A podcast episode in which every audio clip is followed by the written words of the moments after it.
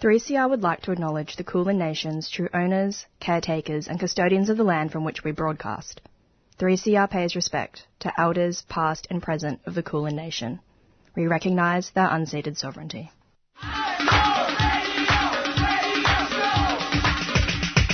This is three C R Breakfast. Oh, yeah. Alternative news, analysis and current affairs. Monday to Friday, seven a.m. to eight thirty a.m. Only double. Clap your hands.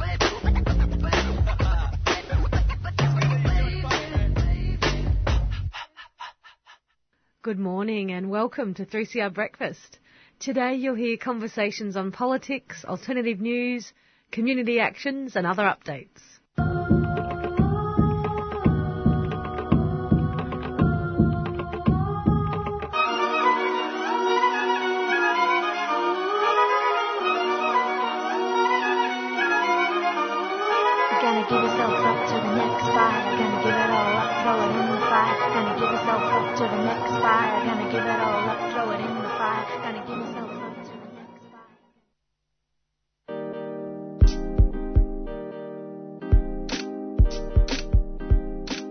Welcome to Women on the Line, a national feminist current affairs program produced by women and gender non-conforming people at three C R Community Radio in Melbourne, on the unceded lands of the Wurundjeri people of the Kulin Nations, and broadcast nationally on the Community Radio Network. I'm Priya Kunjan. This week, we're having a really important discussion about institutional racism, and particularly the effects that this has on Aboriginal and Torres Strait Islander women in the workplace.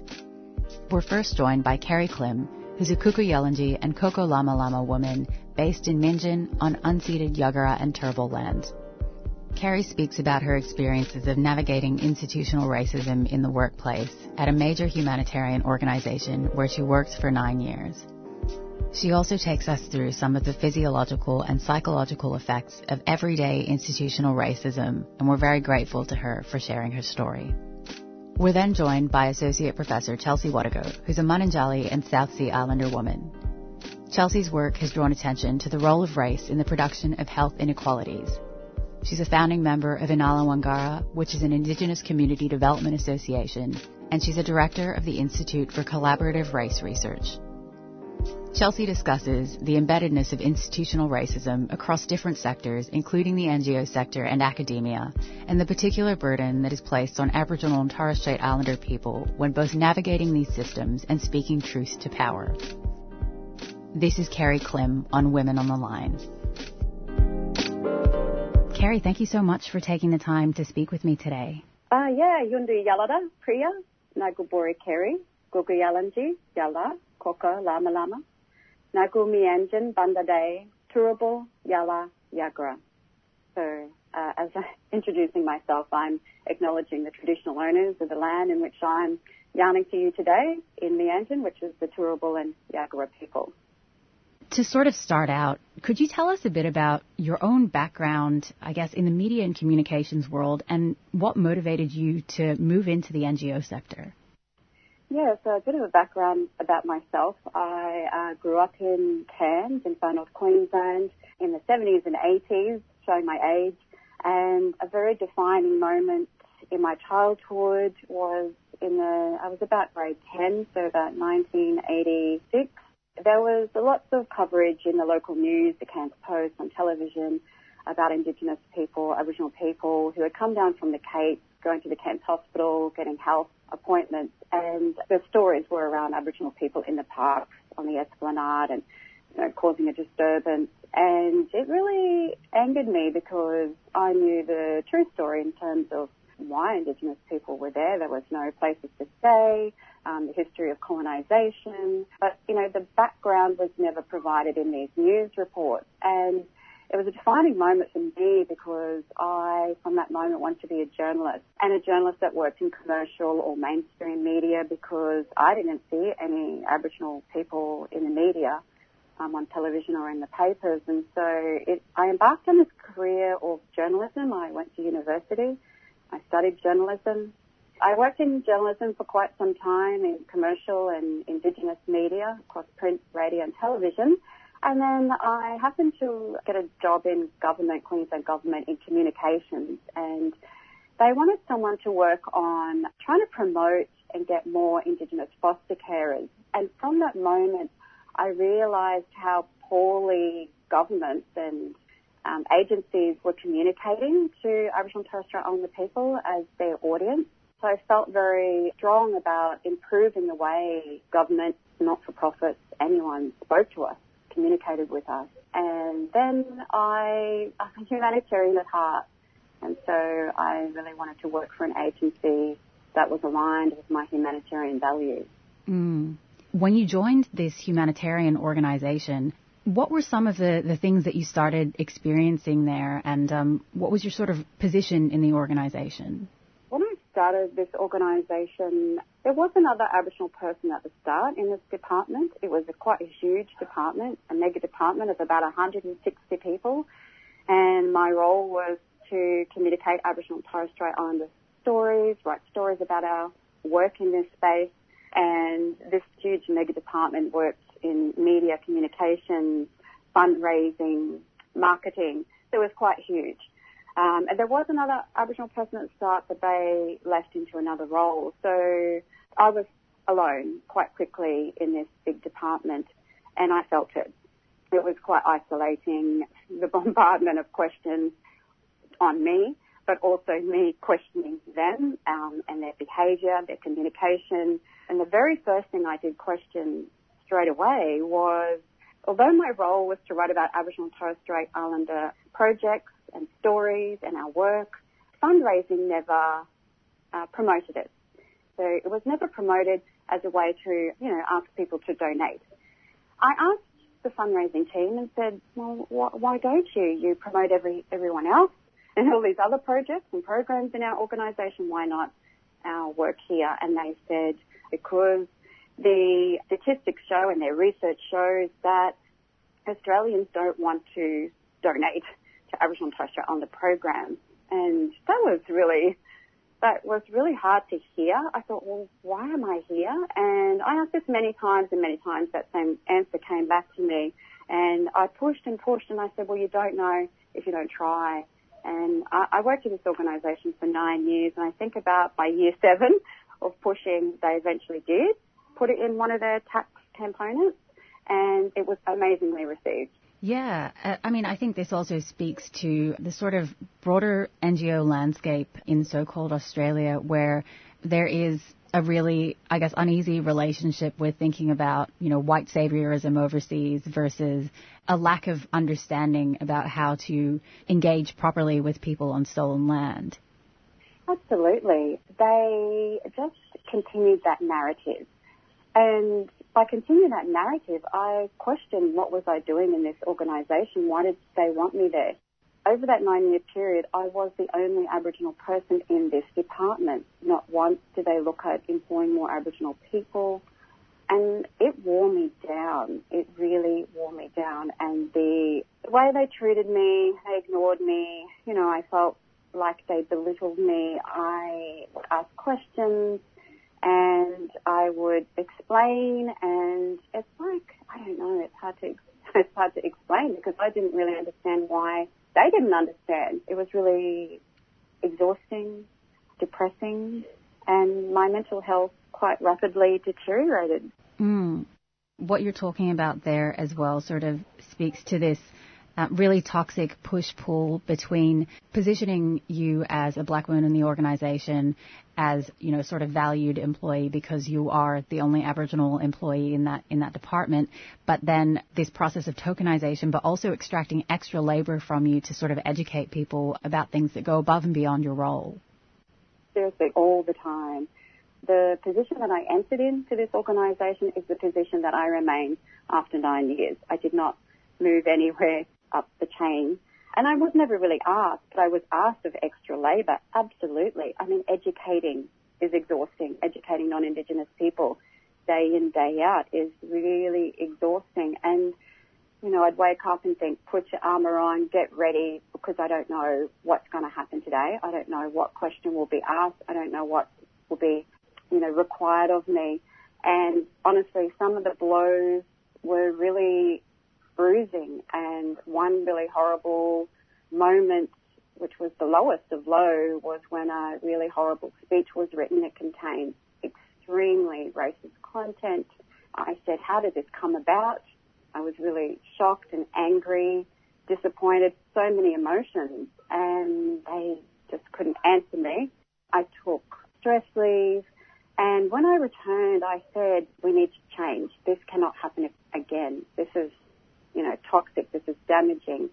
And the question was, what should we do? And I said, we need anti-racism workshops. I will not hear any more about solutions to this racial violence, and I call it racial violence because of the way that it was impacting me and impacting my body, my mental health. And I said, no more cultural competency because that's not clearly working. No more diversity and inclusion because that's not working, because I'm the only person here. You're not even diversifying. You're not including me. No more referring to the Reconciliation Action Plan because it's not about relationships. It's about racism. It's clear. So I said we need anti-racism workshops. It's the only way to tackle it. And initially it was agreed to, and then I researched and found Indigenous X provided workshops. I said, this is fantastic. Please, can we implement this here? And they said there was no funding to implement it, and it's just not good enough. I was wondering if you could speak to the sort of use of a language and co-optation that the sector kind of employs to avoid having these challenging uh, conversations. I think even the word racism, for a start, it's racial violence. It's violent because as the victim and how it affected me physically, emotionally, mentally, it needs to be expressed as violence. It's not unconscious bias. It's not covert racism. It is absolutely racial violence. And I think white people have created these terminologies to make it sound less violent for what it is. So let's be clear. It is violent. It is racial violence. As an Aboriginal person, I, towards the end of my time there, it was very clear that I was distraught and things, and I wasn't well. I was crying every day in meetings. Um, nobody was really that concerned. They said to me, what can we do? Okay, there was this question, what can we do? How can we help? And I said, stop being racist. But they just didn't know what that meant. And I said, well, I'm explaining that the way that you're behaving is having this impact on me, ignoring me, belittling me, not recognizing me for my value, for my worth. These are all racist actions. Still, they weren't able to change that behaviour. Now, what happens in this situation is, for pretty much every black person that might be listening to this, is you then become fearful for your employment. Because as soon as you start to speak or white people see you having mental health issues, you know that's going to be a weapon to be used against you. So you really try to hold it in, and I really did try to hold it in. But ultimately, I was um, I was broken, and this is what needs to be spoken more about. Racial violence impacts people's health in lethal ways. I had to leave for my health, but it's not it's not improved. I see two counsellors, and it's a daily work. I said I was the only Aboriginal person on the in this department, but if I was the only woman in a workplace of one hundred sixty and there were one hundred fifty-nine men and just one woman, I don't think that would be allowed, you know, honestly. But but they think that it's okay to have one Aboriginal person who has to uphold every element of communication, who has to see every piece of communication, who has to ensure things are done correctly, respectfully. They didn't see any problem with that. And yet, over that period, they... You know, they gave me accolades, they got awards, they sent me on leadership courses even, and it made me think, I feel like I've stepped back in time. I, I really did, because they were stealing my intellect, they were stealing a piece of me, and they were just patting me on the head going, you're a good black, keep going, you know, here's a few awards. It was really, it's quite soul destroying. I hear many times people go, oh, thank you. We've learnt so much, you know, in, in interactions, and I explain what happened. Oh, we've learnt so much. Well, what did I get out of it? Really, in this interaction, you say that you've learnt, but I honestly don't believe that, because we'll probably be back here in another couple of days talking about the same thing. But what what do I get out of this interaction where you're learning? You're exhausting me. You're taking a piece of me. You are not giving back to me. There's, there's no reciprocal exchange. And I don't know, that's what reconciliation is supposed to be built on, but I certainly don't see that. There's many things that I think about when I think about what's occurring to me and how I'm being ignored. I've made complaints. I spoke up. I did everything that I thought possible to be heard, to be understood, and behaviours never changed. I was gaslighted. People doubled down on their behaviour against me. And I spoke my truth. I started to speak up and speak my truth more and more, and that felt good for me. And then suddenly I thought, but things are not changing. People are, are people are not still hearing. And I and I was like, no, no, no, no. And I saw Doctor Chelsea Bond say one day, healing comes not from suddenly being believed, but in being loved enough to be deemed worthy of justice. And in that moment, I realised people know what happened to me. People believe me. That's not disputed. But nobody believes that I should be loved enough to be deemed worthy of justice. And this is where we are as Aboriginal and Torres Strait Islander people in this country. It's undisputed fact of what happened at colonisation, stealing our children, stealing our land, stealing our languages, stealing us, stealing our money. It continues daily, and the intergenerational trauma. But Australians, non-Indigenous people, do not believe that we're worthy enough of justice. That's what it boils down to. Kerry, thank you so much for taking the time uh, to speak with me, to share your story. I know it's been really challenging, and I just am very, very grateful to you for taking the time to, to speak with me about it. Thank you also for allowing me to have my voice. Thank you, Priya. You're listening to Women on the Line on your local community radio station, and we just heard an interview with Kerry Klim, who's a Kuku Yalanji and Kuku Lama Lama woman, and who joined us to discuss her experiences of institutional racism at a major humanitarian organisation in so-called Australia. Next up, we're joined by Associate Professor Chelsea Watego, who's a Mununjali and South Sea Islander woman, and who provides more context around settler colonialism and institutional racism. Chelsea, thanks so much for taking the time to speak with me today. Thanks for having me. So, I mean, this is, it's a big, heavy discussion to talk about institutional racism, racism in the workplace, but also the different kinds of labour and performances that are extracted from Aboriginal and Torres Strait Islander people in colonial institutions. But I was wondering if maybe we could start by talking, I guess, in a bit of a general sense about the effects um, and operation of institutional racism.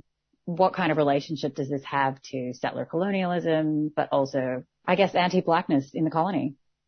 There's a really unfortunate kind of way of trying to understand racism in this time, of um, trying to trying to work out if it's real and how much of it there is. And if you talk to any black fella about any subject, I guarantee you can find that racism exists, and it's every day. It's uh, you know, I think it's Goldberg. It's part of the air that we breathe. It's everywhere. Racism is in the N G O sector, it's in government organisations, it's on the floors of Parliament, it's everywhere. So black fellas everywhere and every day have to navigate and strategise around it. And we've been doing that for generations now. And I think that's why I get a bit annoyed at the race scholars who suggest that we need to read more on race to understand it. Because what they fail to understand is black fellas have long had to theorise around how to survive in an, a, a racist and violent social world. See, the thing is, people aren't really worried about racism. They're worried about being accused of being racist.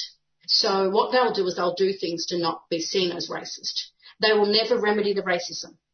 And so as much as we have to be honest with ourselves about organisations and their claims to care for blackfellas, and just know that they don't, they don't care about blackfellas, we also have to then not expect that that somehow transforms once they're subject to a complaint. It won't. And, in fact, they'll up the ante because they've got to now really defend their image. And white people's commitment to not being seen as racist is pretty, pretty strong. And they've become so so effective at it. They intellectualize it. I mean, look, we have unconscious racism now, which for the record is not a thing. It's not an actual thing. It's, I believe, what we call a settler move to innocence. It's not a thing. It's an invention to make sure that whitefellas are never held accountable for their racism. So we're always reminded of their innocence. And the other thing they do is they they come up with solutions for the future racisms. So they never attend to what happened. And this is where blackfellas get portrayed by the complaint process. And, of course, Ahmed's talked about complaint and, you know, so it's not new. But what we know is that they'll never apologise. They'll never confess to it. They will never fix it. Any kind of outcome that blackfellas get through these processes will be to keep black people quiet so that the organisation doesn't appear racist. So we have to be honest about how race plays out in these processes. We even know the race discrimination process. You go through conciliation through the Queensland Human Rights Commission, guaranteed race is playing out in every step of that process because you'll be the one black person in a room full of white people. You'll get a support person, but they can't speak, yet the other party can get a lawyer who can represent them. So the processes that the perpetrators construct for themselves are designed to protect the perpetrator, even the external ones to those organisations. So if we know race is every day and everywhere, we should never, ever entertain the idea that somehow through the complaint that that will magically disappear and justice will arrive for us. It won't. But that doesn't mean we don't complain. And I think what's really powerful about um, Kerry's action is she's done what a lot of black women have had to do, and that is to go to the public square and call on everyone else to hold these people accountable. Because we know that for these institutions, we know in the colony, we're deemed not worthy of anything. So why would our one complaint get heard? Why would anyone respond to that? And this is where solidarity gets tested. If someone's calling it out, we do have to step in and step up and be as courageous, if not more, as the victim of racial violence. Because we know that um, even in naming it, they're still not protected. Yeah, it's very much that, you know, the standard you walk past is the standard you accept. And a lot of concerns around institutional racism and racism in the workplace. You know, you get after the fact statements about people saying, oh, you know, I noticed that there was, this was a problem, but it's about being courageous enough to take action in that moment to actually support people and to stand up to these institutions as it's happening and all throughout that process rather than once a complaint has been raised. And also it's not enough to tell victims of racial violence to take care of themselves. I'm really over that. And um, I hear it a lot. Yeah, I've written about it, but I, I'm, I'm just this idea that in complaining about the racism we experience, that in speaking about its violence, that we're not taking care of ourselves. That's the ultimate form of self-care, is to tell the truth about the violence our body is subjected to every damn day, even though we know there's a price to be paid. So, you know, on the one hand, I feel for sister as she shares the heartbreak that she's living every day. But at the same time, I also know that it's because she knows that she is worthy of better, that she is deserving of better, that she's speaking. And that says to me um, something about the strength of her in the midst of all the stuff that she's had to deal with. And I think we, we, we shouldn't lose sight of that. Uh, I think there's this idea that blackfellas um, um, as victims can never transcend that sense of victimhood. But there's power there, and people watching need to, to take note of that. And but also, we also have to remember our power in, in these moments that are meant to render us powerless. There's no way of, of winning, no matter. And this is, I mean, this is the ultimate kind of gaslighting. There's no way of winning in terms of how we respond to racism, because if if if we are broken, the story is that we're just not strong enough. We're just not good enough.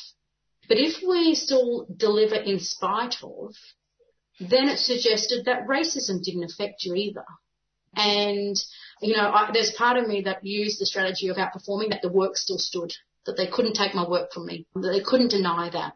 Oh, they can, and they actually use your work to deny your account of racial violence and the toll that it takes on, because, you know, blackfellas pay a price for it anyway, whether it's at home or at work. We pay a price for the racism we experience. And any given day we have to make choices, or we don't even get the choice to make, about how it impacts and which one it impacts and the guilt that comes with all of that.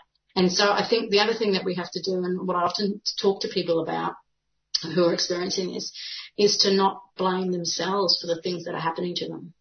That's the, that's the real violence here, is that somehow we, we think that It's something that we did, and if we just worked harder. And it's it's like women in abusive relationships. You know, if I just if I just did this, and maybe this would change.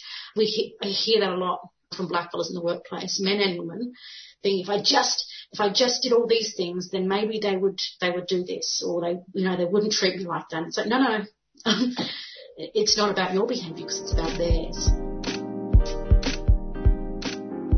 I think we have to be courageous when it comes to race. There are two sides, the right side and the wrong side. And I make no apologies for punching up and for calling out. I look forward to the day where we just, we don't sit back as neutral arbiters of racism, or that we even think that that's a legitimate position to hold, because it doesn't exist. You know, the objective stance is the one that sides with the perpetrator. It's just it. So I think there's there's a responsibility here. It's not, so I'm less interested in institutions and policies and procedures and rules about managing racism. I'm interested in it as a collective. How do we create a culture around what we accept when it comes to race and racism, and and how we then tackle it? And as black fellas, how we deal with it, and as people of colour, what do we do? What do we do about it in spite of their stuff? How do we understand what they're doing so we strategize a better outcome that just protects us a little bit? And, and how do we get more people taking up the fight against race so that we're not all copping the uh, the brunt of it and being accused of always being hostile or aggressive or, you know, yeah, it gets tiring. And I want to spend much of my, I'd rather spend more of my time building things than having having to call stuff out, and I have to balance my labour around that. So I think there just needs to be more people stepping up and doing the work and taking up the fight instead of trying to argue over who's got the best theory around race. I think that's such a good way to close off, because it is that really strong reminder that nobody's outside of this. We're all in these relationships. We're all, you know, in relation in some way to one another, and therefore stepping up is just a part of actually saying, you know, I am committed to to the people in my community. I'm not going to let this slide. I'm going to challenge it. Yeah, and I think the exciting work to come intellectually around race in this place is understanding some of these strategies, learning from them, and sharing that knowledge and sharing those stories, rather than the kind of does race exist, doesn't it, how much racism is there kind of stuff. It's how do we strategize the fight against fight against race. Um, and that's the really fun part of the work we get to do in terms of building this Indigenous Health Humanities as a new field of research, is to build an intellectual collective that grapples with some of those issues of how we are of service to people who experience racial violence and understand through their acts what is success, what is justice, you know, what does that feel like on, on blackfellas terms, what, what might that mean? And so I think there's some, in amongst all of this, there's some really exciting work to be done that we can do that armours up the next generation for the occupation they enter into when it's their time. That was an interview with Associate Professor Chelsea Watego, who's a Mununjali and South Sea Islander woman, and who joined us to expand on this really important discussion about institutional racism. I'm Priya Kunjan. That's all we have time for today. Thanks so much for listening. Thanks to Priya Kunjan there for those discussions with Kerry Klim and Associate Professor Chelsea Watego about the effects of racism on Aboriginal and Torres Strait Islander people and how they resist racism every day. You can catch the full episode at three c r dot org dot a u forward slash Women on the Line. You're with Jacob and Fung on three C R Breakfast. Welcome to uh, today's show. Um, it's Monday, the twenty-sixth of July. Um, welcome. Welcome. Thanks for joining us. So up next, we've got a piece from Giselle Hanna from three C R's Asia Pacific Currents, who is joined by Sujata, a social justice and labour movement activist based in Mumbai. And Sujata is going to be discussing the effects of covid nineteen on workers in India. Sujata opens the show with an introduction about herself. I'm Sujata. Um, I've been part of the, uh, the the feminist movement and the labour movement for the last uh, about forty years or more. Um, I'm part of an organisation called Forum, which is a women's organisation. Uh, and I've been associated with various uh, uh, labor groups you know, earlier, uh, and I worked uh, briefly for about half a decade with uh, uh, International Union of Food Workers, and I've been part of uh, the labour scene in Maharashtra.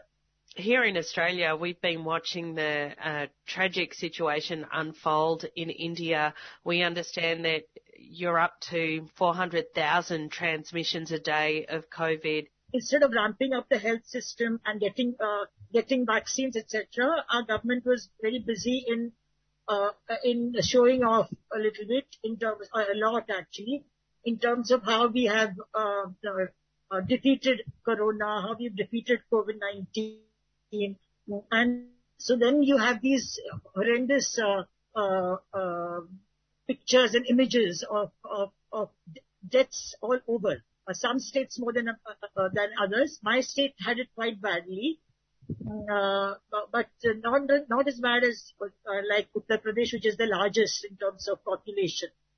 Uh, and um, now things are a little bit better in the sense that the the the number the uh, the number of infections and the number of uh, deaths, mortality uh, has uh, become less. But there's there's another talk about the third wave. So one is really very apprehensive, and you know uh, everybody's very worried of what will happen. And there's no sight sight of vaccines.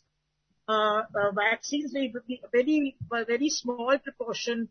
Less than five percent of, of the population has had two doses, and about twelve, thirteen percent have had one dose. Uh, and um, in India, the percentage uh, uh, is huge. I mean, you know, you, when you say one percent, it's a huge number. Uh, so when you say that uh, uh, ninety-six percent of, of people are not vaccinated and uh, not given both the doses, it's it's really like a very, very, very uh, catastrophic situation. So, so there is a lot of worry, there's a lot of uh, apprehension that is still uh, very much there. Uh, and uh, the, the uh, situation with regard to the economy is no better. So you, on the one hand, you have the corona, uh, the, the COVID nineteen virus and the, and the disease and the mortality at one level. At another level, there is, uh, there are no jobs. Jobs have been, I mean, the, the number of jobs that have gone, it's like, uh, like just only in May twenty twenty-one, um, fifteen point three three million jobs were lost. So, uh, uh, it's a very, very, uh, uh, worrying situation. Uh, and, uh, you never know when people will just, you know, uh, uh, slide into starvation, deaths and stuff like that. So it's really very, uh, very difficult. Yeah. So I'm assuming the job losses and the economic um, collapse is due to lockdowns and, and closing things down. Is that is that what has happened in India? Have there been lockdowns? Uh, you know, uh, as you would know, Giselle, um, well over ninety percent and some say ninety-seven percent of, uh, of the workers Uh, in India uh, belong to what is called the informal economy. Now, in informal economy, when you look at look at look on the ground level situation, it means that if you work today, you will give be able to put food uh, on the plates of your family and yourself in the evening. Not otherwise. That is the grim situation because there is no social security of any sort here. Uh, so um, when the lo- first lockdown was was uh, was declared end of March, uh, there was there was uh, a notice of four hours that was given. India is a huge country. A notice of four hours with uh, with uh, stopping all transport, uh, and uh, so people, uh, a very large proportion of of uh, people, millions of people, uh, workers uh, are migrant workers. Because of the because of various situations, including the un, uneven development of, of states, so you have these states that are uh, that that are migrant senders. Um, so you have uh, U P, Bihar, uh, Orissa, West Bengal, Jharkhand, Chhattisgarh, uh, uh, large uh, parts of uh, uh, central India send workers to west to the west and to the south, and all these people were stranded. Uh, they just couldn't move, and uh, if, you, if you look at the situation of, of the housing here, um, there is no housing. So there, there are people like seven, eight uh, workers, say, construction workers, would be living in one room. Uh, and uh, th- th- that is where uh, you were just dumped. You know, you were you were you had to stay in the, the, that room because you couldn't get out. Um, there was no food, so if the food was being served by some N G O, you had to go and get it, which, which often the police used to beat you up. And this is really on the ground situation. It's not at all an exaggeration. It's actually it's a, a very understatement. So that is a, I mean. A, Uh, and the, situ- the situation of the economy was bad even before COVID. Uh, in, in fact, uh, the, uh, the informal economy had been going down since the uh, the, the d- disastrous uh, experiment of the uh, demonetization, because a lot of the economy, whether it's agriculture or the informal economy, depends on on on cash. And when you when you suddenly eighty-six percent of the cash is rendered Uh, uh, invalid, illegal, um, the entire economy crumbles. So the, the, it had be- begun, the collapse had begun even before uh, uh, the, the uh, twenty twenty uh, lockdown. Uh, but it was really very strict and almost draconian. That sort of broke the back totally. I forgot about the demonetization project. I mean, we knew that the global economy was on the brink of collapse prior to COVID, and that COVID catalyzed recession in most parts of the world. Um, so it makes sense that India was also on the verge of collapse prior to COVID as well. Yeah. Uh, but we also can't deny that there is a, a pandemic that requires a health response. And you, you talked a little bit about the lack of vaccination, um, but also the ineffectiveness of lockdown because of the sheer volume of people in the country, most of whom live in destitution. How do we fight back? How do we resist the economic collapse? But actually, what should we be asking for to uh, to to fix the economy and the health crisis? Basically, there are about uh, about uh, uh, seven, eight demands that that uh, people on the ground have uh, talked about. One thing is you have to get vaccines. There is no two ways about it, and it has to be free and uh, and uh, universal. So everybody should be. It, it's not pick and choose, and you you know like uh, some people will get it. Uh, uh, you have to pay money, and some people that's that's not how it uh, it will work. That is one. The other thing is that you really need to ramp up uh, the health infrastructure, especially in rural areas, but also elsewhere. Uh, upgrade it, and uh, there's a very huge amount of backlog. You know, there's there's uh, uh, the the ideal ratio of say a nurse to uh, a patient to a, nu- a nurse to a patient would be like one is to three. And in operation theatres, it's I C Us, et cetera, it's supposed to be one is to one. But there have been uh, nurses. Uh, there have been studies which show that nurses have been, uh, have they been uh, in some places even even over a hundred people that the nurses have to attend to. That's basically because uh, there have been no recruitment of nurses or doctors or of any health personnel. Um, there have been uh, uh, uh, primary health centres that have been completely vacant. There are there are. Uh, A thousand sheep that are uh, that are uh, uh, sort of you know residing in them because they've been not not open for, for years together. So ramping up of health uh, system, recruiting, uh, filling up vacancies and recruiting health workers is absolutely important. Uh, increasing the health budget, like uh, uh, Maharashtra, the state I belong to, it, less than half a percent of uh, uh, of the budget uh, is on health. And it uh, it has to be uh, at least about five percent. Uh, uh, I mean, you know, people people who work in the health movement have have uh, uh, uh, worked it out in terms of how much is necessary. Then we have you know we have very good uh, uh, uh, pro- programs. The one program is called ASHA. ASHA would mean ag- accredited. Uh, uh, Uh, health workers, uh, uh, accredited social health workers, sorry. And uh, uh, they are uh, they're in rural areas. They do enormous amounts of work, but they are not uh, they're not part of the official uh, uh, employment in the uh, health sector. So they are, they are, uh, they, they would be given a thousand rupees, which is absolute peanuts. Um, and uh, they have to do a lot of work. They have to travel a lot. And during COVID, they had to go from house to house survey, surveying, um, uh, who has COVID, who has COVID symptoms, I mean.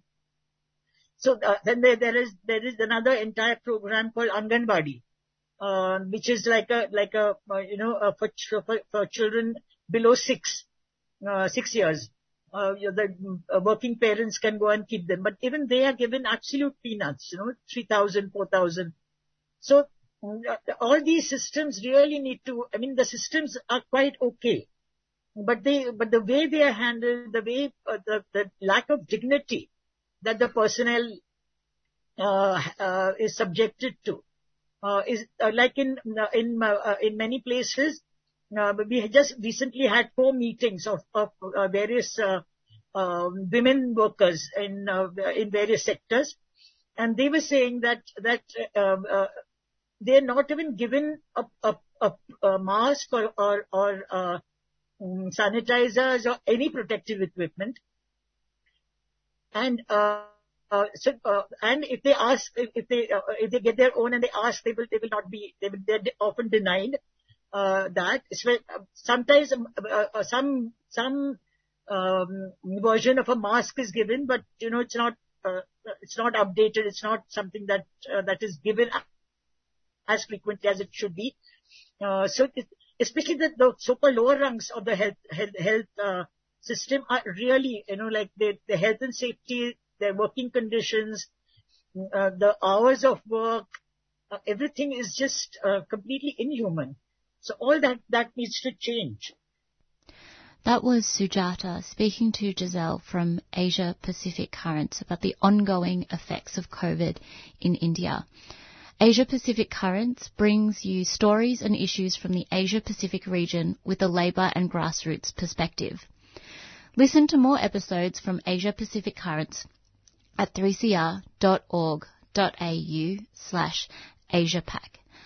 Asia Pacific Currents airs on three C R Community Radio on Saturdays at nine a m.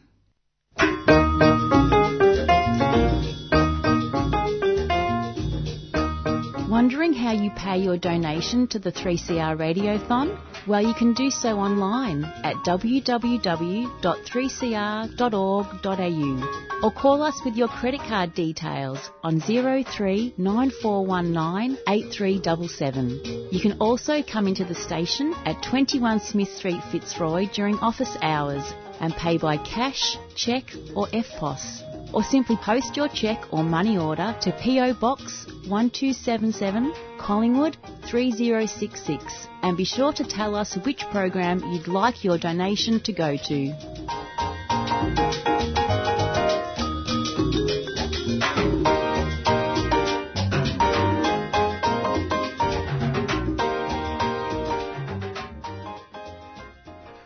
Good morning, you're on three C R with Jacob and Fong. Thanks for joining us.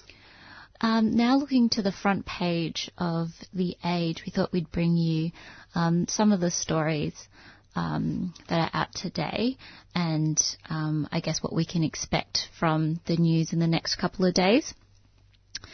So it looks like um, lockdown in here in Nam or Melbourne is likely to lift, but there are uh, still going to be some restrictions. Um Daniel Andrews said yesterday that the state was on track to drop uh, lockdown orders because all of yesterday's eleven cases were isolated for their infectious period, which is the first time that this metric has been achieved during the current outbreak, which is pretty good. Um, so, yeah, keep an eye on the news to see uh, what uh, we'll be allowed to do, I guess, in the in the next few days. But, um, yeah, he's hoping that lockdown will be lifted very soon. Fingers crossed. Fingers crossed, yeah. And I've heard we've we've scored some medals at the Olympics. Yes. Is that correct? Yeah, so also on the front page of The Age, um, there is a an update from the Tokyo Olympics. Um, we've got some medals. I think this is from swimming. looking at the photos. Um, uh, as we all know, the Tokyo Olympics has been quite controversial because COVID is still very much um, there in Japan. Um, there are cases every day. We know that there have been athletes as well who have tested positive for COVID, um, which is, yeah, I guess relevant to today's show because, Jacob, you're speaking to someone about um, the Brisbane Olympics in twenty thirty-two. Is that right? Yeah, that's correct. It's it's funny how the Olympics, which is supposed to be such an apolitical and mm. unifying event, um, it's actually can be quite controversial. Um, so later today, we'll be speaking to a Greens councillor from Brisbane City Council, Jonathan Shree, about the Brisbane twenty thirty-two Olympics and chatting a bit about some of the social and environmental impacts that don't really get considered, I suppose, when a, when a country makes a bid uh, to host the Olympics. Um, but up next, we'll be hearing a bit of a segment from your last Tuesday's episode of Tuesday Home Time about the Murugapan family um, who have been held in detention on Christmas Island for about three years now. And in May, as we know from that very confronting photo of Tharnaka, um, the four-year-old child Tharnaka was flown to Perth with life-threatening sepsis. And this is not the first time that a refugee has been seriously ill or at risk of death in the conditions that they are detained in. Fortunately, ComCare, the National Agency for Workers' Health and Safety, is undertaking an investigation into Tharnaka's medical treatment on Christmas Island. And Jan Bartlett from three C R's Tuesday Home Time brings this report um, from last Wednesday, last Tuesday, sorry. She spoke with a, a former prosecuting solicitor for WorkSafe Victoria, Max Costello. And just a warning, this story contains mentions of suicide. Max, I know the issue of the treatment of refugees and asylum seekers has been one you've followed closely and actively for a long time, but this one concerning the then three-year-old Tharnaka has to be viewed as a breakthrough. Well, this one, uh, as reported in great detail by Rebecca Holt in The Saturday Paper of the twelfth of June, this one was a case that was so serious, uh, to, in a nutshell, uh, little Tharnaka Murugapan of the Billawela Tamil family. Uh, the whole family was on Christmas Island uh, since late two thousand nineteen, August two thousand nineteen. She was left to get sicker and sicker and sicker until after, you know, nearly uh, two weeks, she was flown with her mother Priya as emergency medical airlift to Perth and was taken straight to the Children's Hospital in Perth. So my thinking was, when you have uh, a detainee, because they were in an immigration detention facility, a so-called alternative place of detention, a small cabin on Christmas Island, when you let a three-year-old girl get so sick, first with pneumonia apparently, and then towards the end sepsis, blood poisoning, which is which can be fatal, leaving a three-year-old to get that sick in an immigration detention facility was such a shockingly serious apparent criminal offence under the Work Health and Safety Act that I wrote to ComCare and said, this surely requires an investigation with a view to prosecution. So I wrote that letter on the thirtieth of June, relying, as I say, on Rebecca's detailed account, and requested a prosecution. And I, uh, that, so that's, it, it's the seriousness that prompted me to, to write. I got a reply on the Tuesday of this week, so that's Tuesday the thirteenth of July. Uh, late in the afternoon, I got an email, uh, which attached a letter from ComCare as senior um, enforcement officer. I can't remember the exact title, but um, confirming that, to use the strange words, it said an investigation into the medical care of Tharnaka, late May, early June, is, quote, an open inspection, uh, unquote. Now, I think that really means that there is an investigation is underway.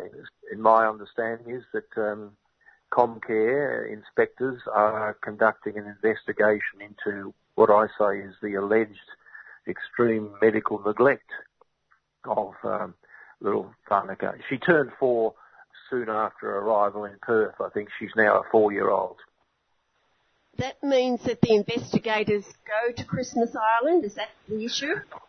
I don't. Since the family is, for the time being, in Perth, uh, they're being given uh, what's called a, a community detention house in Perth to live in, the whole family, and um, Whanaka is receiving now outpatient care from the uh, Children's Hospital.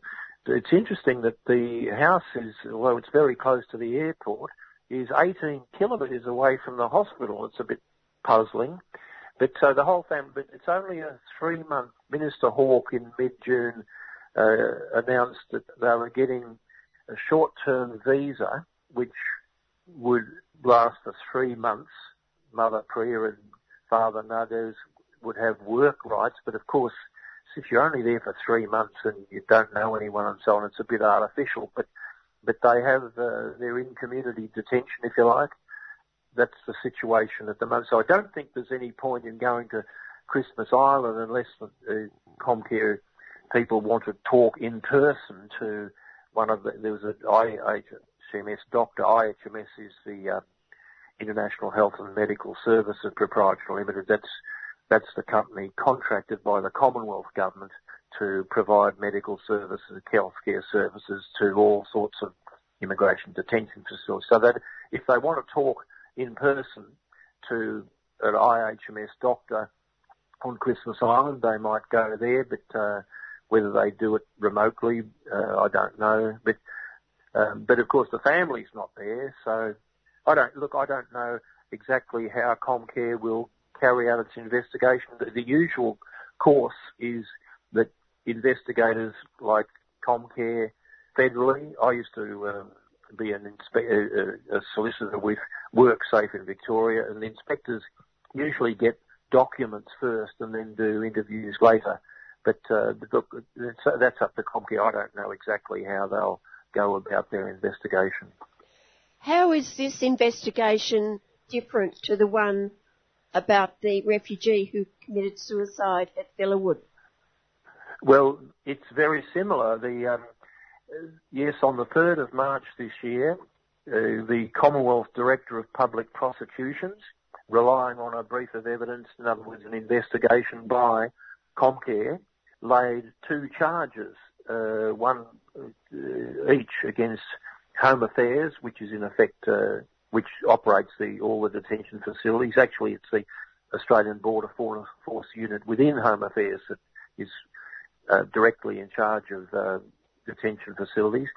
Uh, two charges against Home Affairs, two against international I H M S uh, in relation to a Villawood detainee, Villawood's in Sydney, a Villawood Detention Centre detainee who committed suicide in two thousand nineteen. I think the suicide prompted, I'm guessing, that probably Comcare to investigate.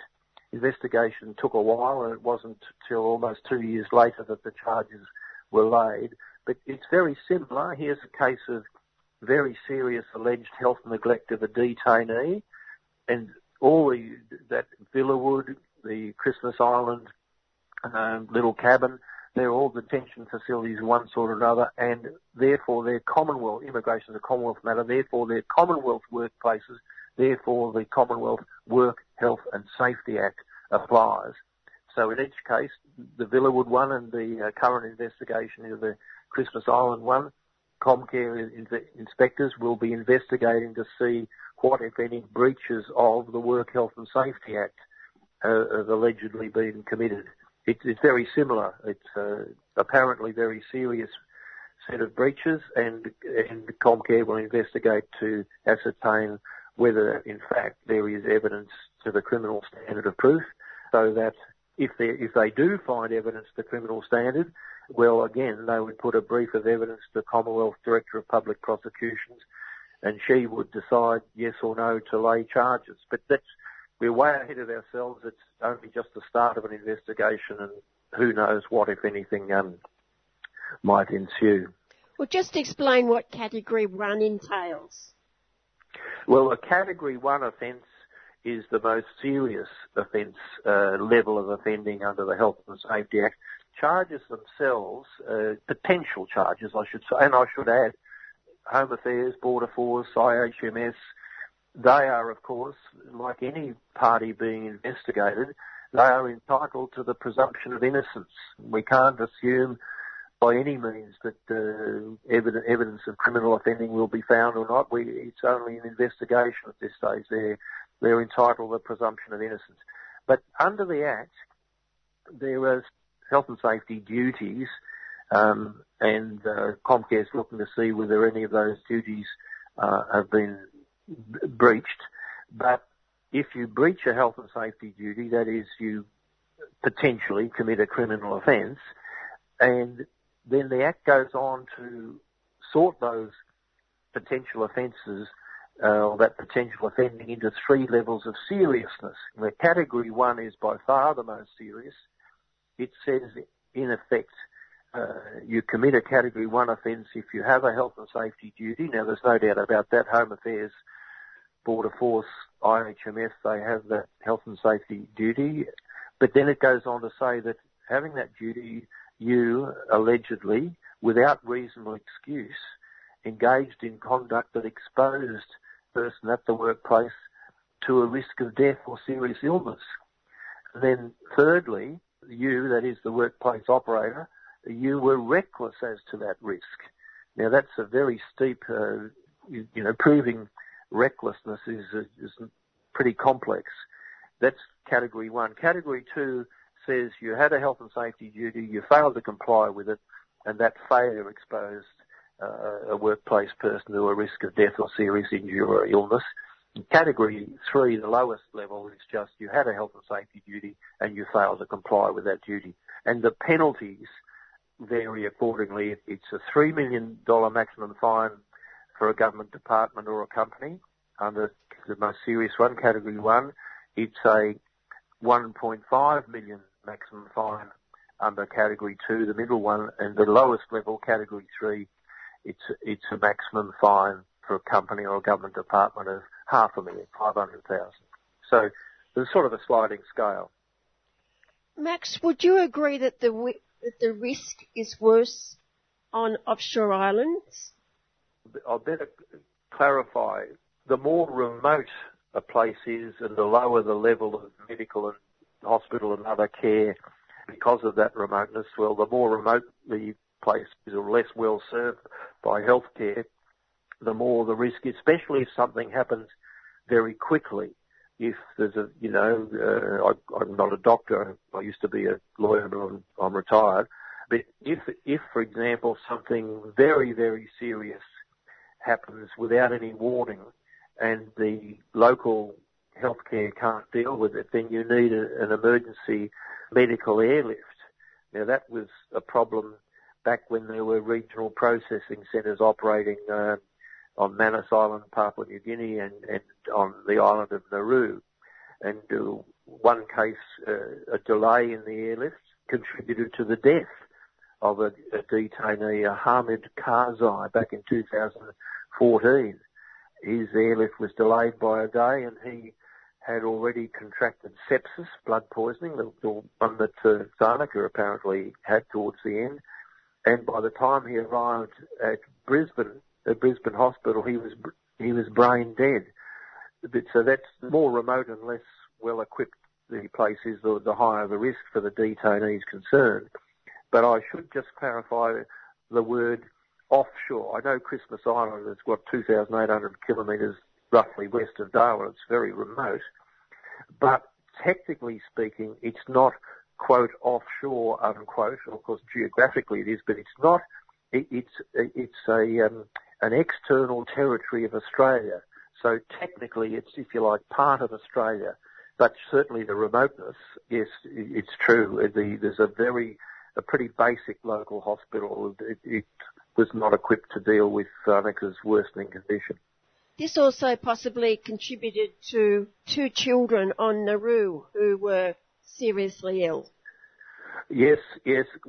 People might recall that before the so-called Medivac amendment to the Migration Act that uh, Doctor Karen Phelps, uh, independent, managed to organise and get the numbers in Parliament after Turnbull resigned, that amendment made a huge difference because it just needed two treating doctors. It only lasted for less than a year because the coalition uh, got the numbers again and, and persuaded Jackie Lambie to vote with them to repeal the amendment. But, but it allowed two treating doctors, if they said someone's very sick on Nauru or Manus and uh, can't be treated here, well, the, min- the minister concerned had five days to really make a decision.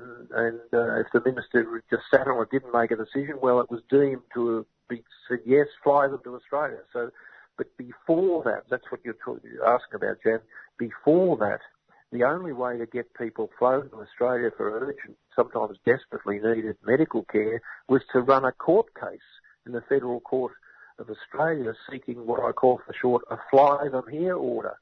And you mentioned children on Nauru who were, this was back in, in you know, two thousand fourteen fifteen where they, when there still were children on in detention on Nauru.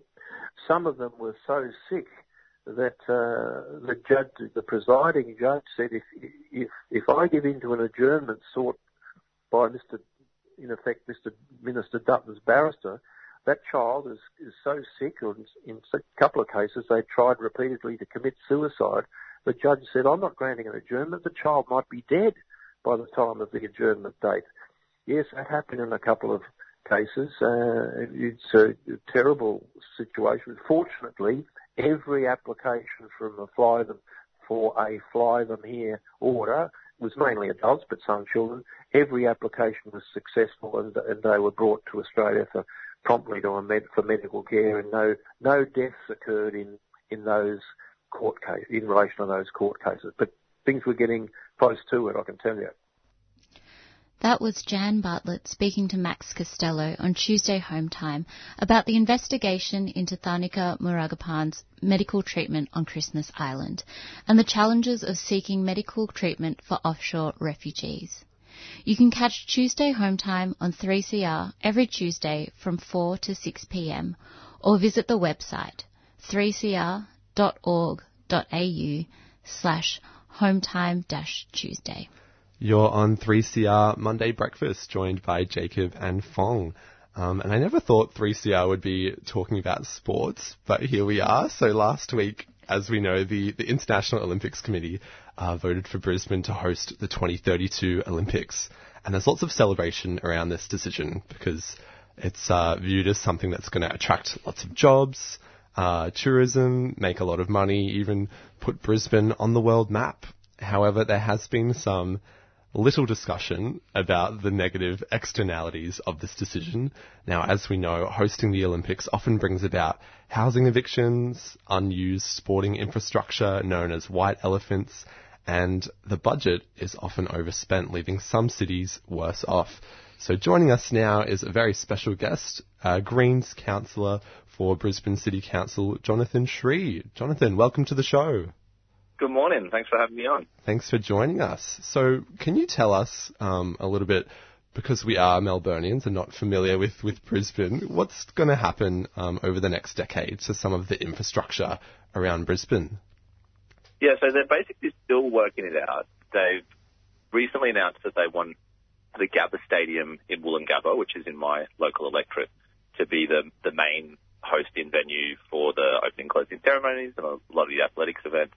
And then there's a long list of, I think, thirty plus other venues, mostly around southeast Queensland, that they've identified will host. Some some of those are yet to be built, so they're going to have to spend a lot of money building new venues. And, and some, like the Gabba, they're proposing with the Gabba Stadium to spend a billion dollars redesigning it. So it currently has forty-two thousand seats. They want to be a fifty thousand seat stadium, so they're spending, yeah, a solid one billion dollars to make those upgrades. What we're particularly concerned about on the ground is that over the next ten years, there's going to be rampant property speculation, and that particularly suburbs like Woolloongabba and West End that are close to a lot of the uh, proposed venues are going to see massive rent increases. We know from looking at examples like the Sydney Olympics and also London that what tends to happen is low-income rental accommodation gets converted into short-term Airbnb accommodation or short-term hotel accommodation, and once converted, it doesn't really revert back after the Games. So, yeah, we, we, it seems like the Olympics will be a, a, essentially a mechanism to supercharge gentrification and displacement of low, low-income people. Then on, on top of that, you can expect a massive ramping up of state surveillance and security and impositions on people's freedom. You're also likely to see um, money that would otherwise be spent on other essential public infrastructure like public housing or health or education. That's going to get redirected into sports infrastructure that we don't necessarily need. So lots of things to be a little bit concerned about. Yeah, absolutely. And I, I read somewhere that to host the Summer Olympics, you need something like forty thousand uh, spare hotel rooms. So definitely a, a massive concern. And do you think that this, this infrastructure um, will be used post-Olympics, or are we concerned that it might become, uh, as they say, white elephant infrastructure? Yeah, I am concerned about that. There's been a lot of rhetoric about how they're doing the Games differently now, that there's a a new model of operating, that there's a greater emphasis on reusing existing infrastructure, and, and they're also running the line that the Games will be cost neutral. Um, basically what they mean by that is that the revenue from broadcasting rights will cover the cost of putting on the Games. But when they say the Games will be cost neutral, they don't actually include the cost of delivering infrastructure. So it's cost neutral to, to run the ceremonies and the events and everything, but on top of that, you've got to build all the stuff you need. And certainly there's uh, a few of those venues that they've proposed building probably won't be needed beyond the Olympics. I think you could reasonably argue that if a stadium like the Gabba gets upgraded, it, it will get used, it will continue to get used, and that it's probably better to upgrade and refurbish an existing stadium like the Gabba than it is to build an, a whole new one. But there's a lot of supporting infrastructure that a Games requires. So, for example, for the major venue, you also need a warm-up track, which is almost like a mini stadium, and there's no room for one of those around the Gabba, so they're going to have to find one somewhere. Um, so, yeah, there's, there's definitely a concern about that, and there's also legitimate concerns about what happens to things like the athletes' village afterwards. So common sense would dictate that if you're going to build an athletes' village for ten thousand plus athletes, you would turn that over to public housing afterwards, but it seems likely that it will instead become private residential accommodation, and that's what happened after the Gold Coast Commonwealth Games in twenty eighteen as well. They built all this accommodation for the athletes, and then it was essentially privatised by developers and is now being rented out for profit, which is a big lost opportunity. Yeah, definitely. And you mentioned before that there's kind of a, a so-called focus on having a cost-neutral game. So the, the government thinks that it's going to bring in about seventeen billion dollars in, in economic benefits. Um, and based on what you've said so far, do you think it's a, a realistic vision that we will uh, receive that amount of money? I think this rhetoric about economic benefits and job creation really needs a bit of unpacking. The, the first point is that if you spend billions of dollars of government money on anything, you're going to create a lot of jobs. So the government can spend billions of dollars building stadiums, or it can spend billions of dollars building public housing. Either way, it's going to be creating a lot of jobs, but I, I know which one I prefer. Um, when we talk about economic activities, heck yeah, the Games is going to generate economic growth. There'll be lots of money coming in, there'll be lots of spending, but the real question is who benefits from that? Where does that money actually flow? And what we know is that these meg- mega events, the money tends to flow into the pockets of ho- hotel operators, multinational events organising companies, Uh, T V broadcasters, et cetera. The money doesn't actually flow into the pockets of small business owners or local workers. And there's a fair bit of literature around to suggest that while there might be a slight economic boost in terms of uh, job, local job creation, the, the negative impact of rapidly increasing house prices and, and inflation more generally tends to undermine that. So, yeah, people might get some casual work at a bar, or they might get or get some temporary work in, in admin for the Games, but their cost of living are going to rise much faster. So, yeah, there's certainly, it's essentially a proposition where the government or taxpayers spend a lot of money on an event and private companies reap the benefits of that economic growth, which isn't a particularly just proposition. For sure, and, and there's also a new focus now on having the Games be uh, carbon positive or, or carbon neutral. So has the government got a plan to minimise the environmental impacts of hosting the Olympics? Yeah, it's been pretty vague so far, this talk of a carbon neutral or carbon positive games. Personally, I, I struggle to see how hundreds of thousands of people flying into Brisbane from all over the world is ever going to be carbon neutral. The, and I think this rhetoric of offsets is, needs to be more strongly critiqued, because increasingly in, in big government and big business, we're seeing this idea of, oh, yeah, we can keep polluting and we can keep generating carbon emissions. We just have to pay some company somewhere to plant some trees for us, and then we've, quote-unquote, offset it. But there's a big difference between offsetting your emissions and actually not producing fossil fuel emissions in the first place. And inevitably, a games event like this is going to generate a lot of fossil fuel emissions, even if they pretend to offset it somewhere. So we haven't really seen any details about yet that yet, but I suspect, as we've seen with other major projects that describe themselves as carbon neutral, that a lot of sources of emissions will be excluded. So when they say that the games will be carbon neutral, are they going to include the significant resource burden of rebuilding stadiums and, and building new sports infrastructure, or will they conveniently leave that off the ledger and say, oh yeah, the operations of the game were carbon neutral, but we didn't include all the concrete and steel that went into building the new stadium? Because when you factor in that stuff, there's no way of an event like this is actually going to be carbon neutral. Yeah, no, carbon neutral has become a bit of a buzzword, hasn't it, for, yeah, for some of these projects? mm. Um, and you mentioned before the, the rises in property and, and cost of living in general. Do you have any other concerns for local residents in your electorate? Yeah, I mean, locally there's a whole bunch of little concerns, like exactly where the warm-up track's going to go, what's going to happen to East Brisbane State School, which is nestled right in next to the Gabba Stadium.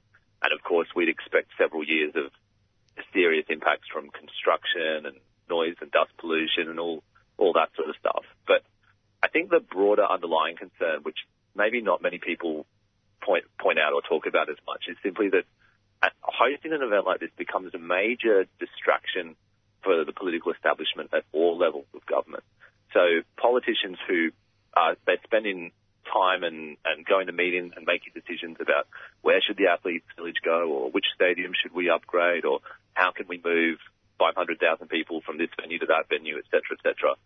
When, and that means they have less time available to make decisions about how can we improve local public transport for residents, and how can we make our waste disposal systems in the city more sustainable, and how how can we afford to build more public housing. So some of that stuff might happen on the side, but it inevitably gets pushed down the priority list unless it's directly geared towards the games. So we hear this constant rhetoric of, oh, but the games is a really good catalyst to bring forward investment, and it'll encourage more investment in public transport, et cetera. But the kind of infrastructure and services that you need to move huge masses of people around for a couple of weeks and to support a major event is not necessarily the same kinds of infrastructure and services that you need to support a city to be socially just and, and environmentally sustainable long term. So we might end up actually investing in the, in the wrong kinds of stuff. And, yeah, that that concern about the games being a political distraction and drawing the attention of our leaders away from more urgent priorities like climate justice and housing justice, it's probably the, the biggest underlying concern. Every meeting that the Premier or the Lord Mayor goes to to discuss the games is one less meeting they're going to have about those other more urgent issues, and, and that's a real concern for a lot of people on the ground.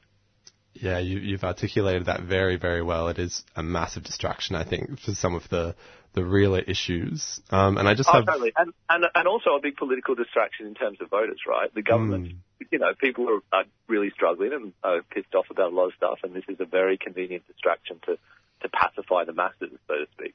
Yeah, it's a, it's a party, right? um, yeah. And I just have one more question for you. Are you going to be watching the, the Tokyo twenty twenty Olympics? I haven't been so far. I've, I'm I really like playing sport, to be honest, but not super keen on being a spectator. I'll be paying a little bit of, ten, of attention to the costs and all that other stuff. We've heard that the local Tokyo government has lost billions of dollars as a result of this game, and that's because the agreement with the I O C tends to put all the risk on the host city and the host region. So I'll be paying attention to that, but to be honest, I'm not too fussed about who actually wins or what happens with the result. Yeah, of course. Well, well, thanks so much for joining us, uh, Councillor, and we'll look forward to seeing what happens over the next decade. Yeah, it's going to be an interesting time. Thanks a lot. Have a good one. Thank you. Wow, that was an incredible conversation there with um, Councillor Jacob Shree from Brisbane about the upcoming Olympics. It sounds like it's going to be such a massive... Um, it's going to have such a massive impact on um, the city, and not necessarily a a positive one, right? Yeah, for sure. It's it's going to be a wild ride, I think, over the next ten years. Yeah. Um, well, up next, um, I thought we'd go to a track. Uh, this next song is called Higher by Budjerah, uh, who is a Kujumbara singer-songwriter from the Budjerah Nation. Um, I really like his music. It's a mixture of gospel, soul, contemporary pop and R and B. This song, Higher, was co-written by Matt Corby and it came out earlier this year.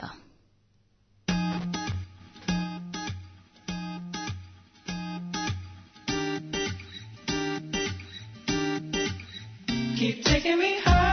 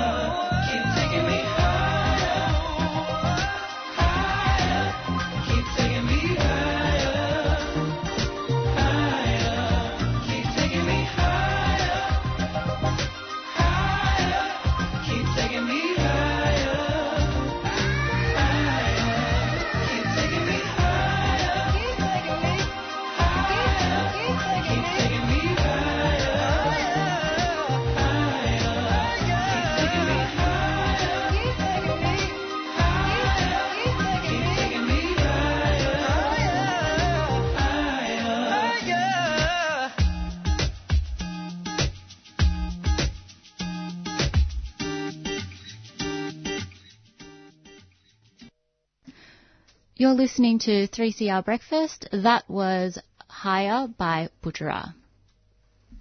Yeah, so up next we've got a section from City Limits um, in which they'll be talking a bit about public housing. And so R M I T Professor Libby Porter will be analysing the public housing renewable renewal project uh, and Victoria's big housing build. And this interview is from City Limits, a weekly three C R show hosted by Meg and Kevin. Libby, I know you've got a few things you'd like to talk to us about, but, but one of the items we wanted to raise, and, and in fact I must say to you, I mentioned it earlier in the program, it isn't all bad on the housing front at the moment. There are some really good signs that the, the Financial Review reported last week that rich owners are raking in millions of dollars in gains by reselling luxury homes as little as seven months after buying them, and one mob made uh, one and a half million on a four and a half million investment in just a year. So uh, there's not much to complain about, obviously. No, not at all, Kevin. It's um, great times if you're wealthy. Yes, absolutely. And on that, of course, that's one of the reasons we got you on, because the O E C D uh, recently came down with a report that showed that Australia is now one of the one of the um, one of the countries in the world with the highest housing prices. That I think we're fourth or something in the world in prices. And in fact, there's been stories in the past couple of days about massive increases in the past twelve months in house prices. So in terms of getting people into housing, it's becoming increasingly difficult, obviously. That's right, yes. Um, and the, I mean, I think the O E C D report points out things that we kind of already knew in many respects. Um, and, and really, I think the story here is the the rising level of inequality, exactly as you just painted there, with um, more and more people who are uh, creating wealth from their housing, um, and more and more people shut out from even the most basic ability to uh, to shelter themselves in a in a safe and, and affordable and and uh, you know good way. I don't know if this is a bit of a left field sort of question, Libby, but um, when did this become? When did housing become a thing that people profited from rather than lived in? Oh, that's a very interesting question. I mean, sorry, yeah, because it. Yeah. My take on this is, uh, and and this is relatively widely held um, amongst people who think in more critical terms about um, about housing. Mm-hmm. Housing is much more than simply uh, a way to create wealth or um, a sort of roof over your head or a kind of built form expression. It's mm-hmm. much more than design or anything like that. Um, I mean, if you think of uh, the, the, the colonial moment um, in Australia mm-hmm. and, and its long um, legacy and, you know, extended um, history and future, we still mm-hmm. live in a colonial moment in, in Australia. Um, really, the, the, the extraction of wealth from land, um, which housing is part of, began uh, on the invasion of, of um, Aboriginal lands here mm. in Australia. Mm. That is, you know, that, that was the beginning of the housing crisis in Australia from a, from a First Nations perspective. Um, First Nations people have always been the people who first bore the brunt of, of a housing crisis. Mm-hmm. And we built a system that was entirely uh, coordinated around speculation on land, um, the ability to uh, basically steal land, right, and then make a profit out of it. So all of the work that um, many of the early surveyors and early town planners and, and early house builders did um, in a city like Melbourne, for example, where I am, uh, was um, very much around generating the ability to take wealth from something that they had stolen in the first place. Mm. Uh, and we saw really rapid rises in ha- in house prices and land prices, even in those early years, from eighteen thirty-five when Hoddle laid out his grid that we now walk around in the city centre of Melbourne. Um, just a few years later, people were making up to a thousand percent increases in in their uh, extraction of wealth from the same same piece of land when they flipped it. So we've been doing this for you know nearly two hundred years uh, here in, here in this country, uh, and so it's kind of I, I think sort of embedded in our in the way we think about what housing is, and that's why it's really difficult to shift. That's really interesting. Thank you. Yeah, the, just on that, the O E C D report says supply has been rigid because of regulatory measures such as restrictive land use regulations and restrictive uh, zoning in many cities, greater flexibility in land use regulations and zoning, et cetera. They go on with that. And the Productivity Commission, in responding to it, urged state governments to cut development approval zones, uh, approval times, and to relax their highly prescriptive planning systems. So they really want us to give absolute carte blanche to developers and, and the rich, I presume. Of course, and this look, this debate has been underway, uh, certainly in Australia and elsewhere, for literally decades. Uh, it's so tired, um, and and many of us are so tired of it. If if you could solve housing affordability with supply, we would have done it by now. we have had massive increases in supply of housing year on year for decades. Supply is not the problem. Regulation is not the problem. The regulatory regime is there to ensure that all of us, as citizens living in communities and society together, have a set of values about what will constitute the right way to think about our, our use of land and our relationship to, to places. That's what it's there for. If we start, and, and we have, it's not as if we haven't started, um, pulling at the edges of that and, and unpicking it, uh, we, we start getting into all sorts of tricky territory. So the answer is, in my view, certainly not about um, reducing regulation and reducing red tape. That's the, the kind of classic easy reach um, that m- most governments... Um, of most shades, actually, um, reach for. Uh, and, and I think it's really important for listeners to remember that there is... We talk about um, reducing uh, red tape and those kinds of things to, to help housing supply. What we don't talk about is the ways in which government su- supports, actually, hugely with, with enormous um, forms of subsidies, like negative gearing, for example. So government um, is, is intrinsically involved in bolstering the wealth creation that you mentioned at the outset, um, Kevin, in your introduction, of people who are able to extract large amounts of wealth by, you know, flipping homes quickly or by negatively gearing, doing all of those kinds of things that we know to be wrong. So, so the idea that government needs to get out and let, you know, the public, uh, sorry, let the let the private sector do its thing um, is is a kind of furphy, really. It's a, it's a nonsense. Um, and as I say, if we were going to solve the housing affordability problem with um, supply, we would have done that well and truly by now. The answer is not there. Uh, we need to look at other kinds of alternatives, other kinds of measures, um, and public housing has to be one of those that has to be right in the centre of it. Which answers the next question, because I was going to raise the fact that the O E C D and the Productivity Commission looking for solutions like relaxing regulations, no one's come up with the idea that may just maybe public housing could solve the problem. That, that's exactly right, and of course that this is a subject dear to my heart um, and, and dear to many people's hearts, actually, that uh, that we keep um, and, and and governments, I think, keep ignoring, uh, and we need to, you know, do this work of, of keeping it front and centre of, of the, the public discussion, uh, because we it's so easy to get distracted by, you know, fancy financial models that um, someone invents to, you know, deliver X number of affordable housing units on X. You know, with this, these are the kinds of conversations we see in the media all the time. Um, and, you know, look, there might be a place for those kinds of things, but at, at its core, what we're talking about here is that housing is a, is a human right. Um, it, we all need a place to, to call home. We all need proper shelter that's warm and, and that's within our ability to pay for it, if we think of that's what affordable means when it boils down to it.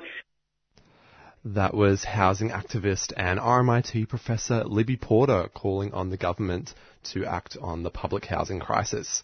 And you can catch the rest of that interview at three C R's City Limits program, which is hosted by Meg and Kevin uh, every Wednesday at nine a.m. Or you can hop on the website three c r dot org dot a u forward slash City Limits. Thanks for your company this morning. You've, we've come to the end of... Uh, three C R Breakfast today, here on Monday. Um, make sure you tune in to three C R Breakfast for the rest of the week, um, starting with tomorrow's breakfast show at seven a.m.